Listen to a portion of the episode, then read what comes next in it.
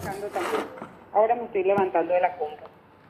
Sí, vimos precisamente que de manera conjunta con otros colegas han planteado ya eh, una denuncia ante el Ministerio Público, doctora, por esta eh, compra eh, sobrevalorada que hizo la DINAC de tapabocas y alcohol en gel. Sí, efectivamente, volviendo un poco a mis épocas de gremialista, entiendo de que si esperamos simplemente que la comisión bicameral actúe, investigue, se pidan informes que tienen que tardar quince días, esto se va a diluir. Ese es el motivo por el cual, eh, teniendo en cuenta que el Ministerio Público no ha abierto de manera oficiosa ante la noticia que circulaba el día de ayer y hoy también en los medios de comunicación y en redes sociales, de que efectivamente se procede en apariencia a la compra sobrefacturada de insumos que tienen que ver con el COVID diecinueve. Insumos que están eh, individualizados como barbijos y también como alcohol en gel. Hay dos puntos, lo del alcohol no saltó tanto porque la gente se concentró mucho en los barbijos, en los tapabocas, pero también hay algunas cuestiones que no cierran en la adquisición de alcohol en gel. Los precios son absolutamente exorbitantes. Nosotros lo hemos comparado no solamente con precios de mercado, sino también con la resolución número noventa y seis del trece de marzo de este año que dicta el Ministerio de Salud, en donde establece precios referenciales de los distintos productos e insumos que más se van a utilizar. Entonces hay situaciones que debemos nosotros poner en contexto. Esta epidemia de ninguna manera puede significar que autoridades y políticos lucren con la desgracia del pueblo paraguayo.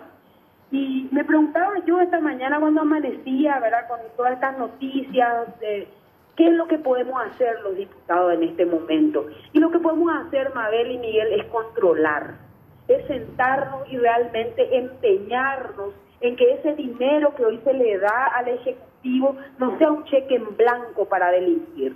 No es la única denuncia que hemos recibido, hay que decirlo también. Es la primera de muchas que vamos a procesar, eh, porque también existen en otras instituciones compras similares, en productos e ítems similares. Y acá hay que entender que el Ministerio de Salud Eh, ha sido muy claro, ¿verdad? Los barbijos que debe utilizar la ciudadanía y el funcionariado público son esos más baratos, ¿verdad?, o esos caseros, porque nosotros no podemos estar utilizando también material o insumo hospitalario que va a terminar desabasteciendo a quienes están en primera línea. O sea que hay cosas que acá nos cierran, Mabel y Miguel, y ojalá que el Ministerio Público, de hecho, que hoy temprano hemos comunicado con la Fiscal General del Estado, que muy amablemente proveyó un correo electrónico al cual hemos remitido la denuncia, cumpliendo un poco también estas disposiciones eh, sanitarias. Entonces lo que hicimos fue eh, trabajar en línea con los colegas y remitir ya esta denuncia alrededor de las tres de la tarde a la Secretaría de la Fiscalía General del Estado. Concretamente, ¿cuáles son los tipos penales que denuncian, doctora?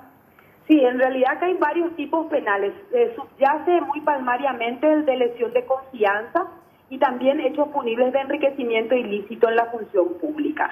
Esas dos, eh, esas dos calificaciones penales son las que debería eh, circunscribirse en la investigación con respecto al funcionario público. Con respecto a la empresa privada, eventualmente podría haber una, un hecho punible de estafa o de evasión. Hay que trabajar con la Secretaría de Estado de Tributación también, pidiendo a esta empresa que provea de, por cuánto lo que compró, lo que está vendiendo. No sé si me explico. Tienen que ahí tener esa primera factura donde ella, donde esa empresa identifique por cuánto ha comprado ese insumo que posteriormente le está proveyendo al Estado. Ahí van a saltar muchas cosas, Mabel y Miguel, les puedo asegurar. Sí, seguro que sí, doctora, más todavía teniendo en cuenta que estas compras, bueno, se hacen de manera, eh, o sea, masiva, o sea, se compra de manera grande, no es que se compra cincuenta ni cinco litros el producto. Eh, en ese sentido también se tiene el monto global del posible perjuicio, doctora. Sí, en el caso de la DINAC no es, es una compra que habla de ciento veintinueve millones de guaraníes, no es mucho el monto, pero de las otras instituciones que ahora estamos nosotros cotejando, sí es. Estamos hablando de una compra en otra institución de ochenta y cinco mil millones, y así por delante, ¿verdad? O sea que, y tampoco es excusa que el monto haya sido ciento veinte millones de guaraníes, y finalmente con las compras sobrefacturadas se está privando de la utilización de ese dinero en otros eh, en otras urgencias que hoy está pasando el pueblo paraguayo. Si es que nosotros aprendemos a ser buenos administradores de este dinero, eh, tanto más va a servir para que la mayor cantidad de gente pueda acceder, ya sea ayuda humanitaria o a servicios de salud. Eh, el monto es casi anecdótico en ese en ese punto, cuando lo que debe lo que deberíamos hacer las autoridades es ser lapidarios. El uso debe ser honesto, debe ser correcto. Nosotros le pedimos al presidente Mario Abdo Benítez que con su equipo jurídico, independientemente a la investigación penal, analice la situación de esta compra. Es demasiado fácil el une con flecha.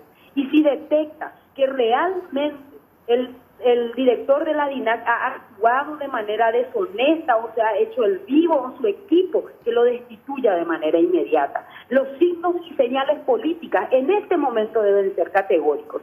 Y así como el Ministerio Público en las barreras eh, aplica el protocolo de cuarentena a todos aquellos ciudadanos que los imputan, eh, y está bien que así sea, ¿verdad? Cuando alguien viola la cuarentena, así mismo nosotros queremos que se actúe con aquellas autoridades que tienen en sus manos administrar el dinero de la ciudadanía.